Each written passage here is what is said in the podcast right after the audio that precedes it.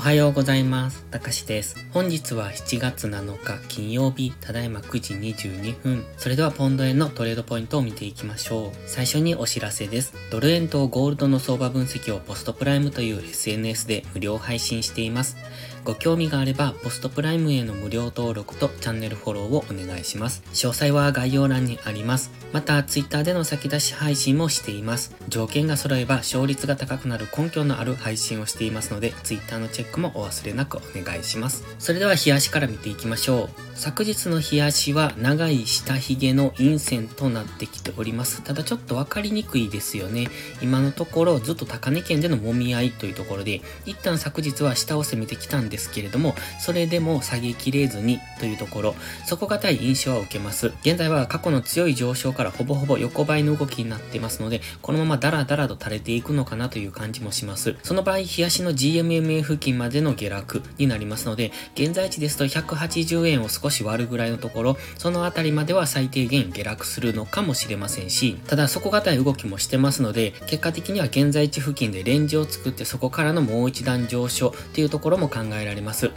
今はこの月足のフィボナッチライン184円というところが上値になっていますので、そこが重しになっているんですが、そこを上抜けてくるともう一段高、185円、186円というところを目指していきますので、その辺に注目ですね。今、ストキャスティクスは高値圏からデッドクロス。ただ過去にも何度もデッドクロスしていますが、結局下げきれていないんですよね。で、高値圏でずっと張り付いてますので、今は基本的には押し目買いなんですが、大きく調整の下落をするかもしれないという難しい相場にあるというところは念頭に置いておく必要があります。そしてマックディですね。今まではずっと上昇モメンタムを維持してきてたんですが、ここに来て、だいぶ下落モメンタムが強くなってきておりますので、そうなるとここから上値重く、だんだんと下落していく可能性が考えられます。とは言いましても昨日の動きを見ていても底堅い動きをしているので、やはり下がったところは買われやすい。でも上がったところは売られやすくなってきてますので、下がってくるのを待ってロングエントリー、もしくは上がってくるのを待ってショートエントリーっていうやり方が今良さそうですね。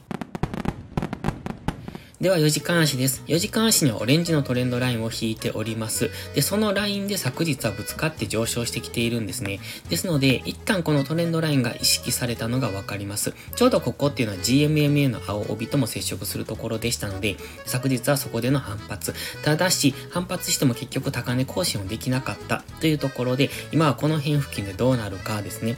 で、本日強く下落してくれば、このトレンドラインを割ってきますので、そうなると大きめの下落を起こす可能性がありますが、現在は1時間足の目線切り替えポイントがここの182円ぐらいと考えてますので、その付近では反発しやすくなってくると思いますので、そのあたりまで下落してくれば、そこでの下げ止まりを待って次の上昇を見ておくのがいいかもしれません。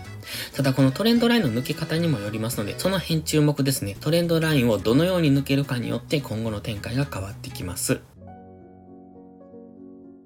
では1時間足です。1時間足では黄色のボックスを描いてます。高値圏でずっと揉み合ってましたが、昨日一度それを崩しにかかりましたね。ですので、現在は高値更新もできず、ただ昨日下落していったんですが、結果的にはボックス加減に届かずに強く上昇してきております。本日は下げ基調ではありますので、もしかするとこのままボックス加減を目指す可能性もありますが、ボックス加減っていうのは先ほど言ってました、1時間足の目線切り替えポイントの182.2ぐらいがありますので、この辺ぐらいではまた反発が入ってきそうというところ、そして今はトレンドライン付近ですので、ここから上昇していく可能性も考えておきたいですね。昨日もトレンドライン下抜けしたんですが、結果的にこれ抜けきれずに上昇してます。またその後も下攻めしたんですけれども、また上昇、反発をしてきております。ただし、上値も切り下げてきてますので、現在はここでの三角持ち合いみたいな形にも見えてきますね。こんな感じですね。今この三角持ち合いの先端付近に来ておりますので、これ15分足で見るともうちょっと見やすいんですが、今は1時間足で表示させてるのでちょっとわかりにくいんですが、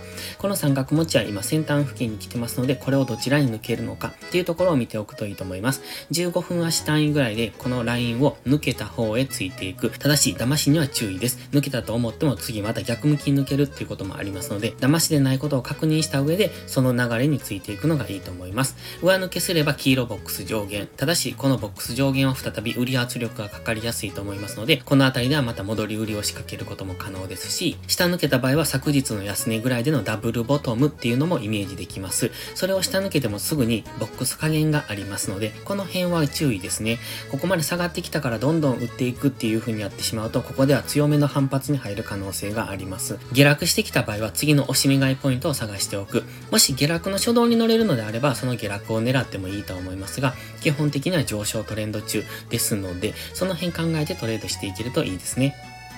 それでは本日は以上です。この動画がわかりやすいと思ったら、いいねとチャンネル登録をお願いします。そして最後にお知らせです。YouTube のメンバーシップでは初心者の方向けの丁寧なスキルアップ動画を毎週更新しています。FX の基礎が学べるメンバーシップにご興味があれば一度お試しください。また初心者ではないけど安定して勝てないという方はポストプライムでのプライム会員をお勧めしています。こちらは YouTube のメンバーシップと違って2週間の無料期間があります。プライム会員になれば日々の相場分析で環境認識を鍛え週末限定動画でスキルアップをする至れり尽くせりの内容です。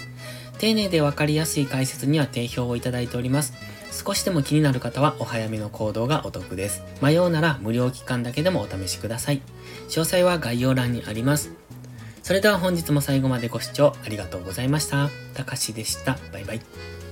インジケーターの使い方解説ブログを書きました。GMMA、ストキャスティクス、MacD の使い方について詳しく書いてます。まずは一度目を通してみてください。きっとスキルアップのお役に立てると思います。インジケーターは何気なく表示させるのではなく、理解して使いこなすことが大切です。また、インジケーターを使ったエントリー手法のテキスト販売を始めました。こちらは初心者から中級者向けですが、初心者の方向けの初級編もご用意しています。勝つための聖杯なんてありません。だからこそ地味にコツコツとスキルを積み上げていくものです。このテキストはそんな方のお力になれると信じています。せっかく FX を始めたのですから明るい未来を夢見て頑張りましょう。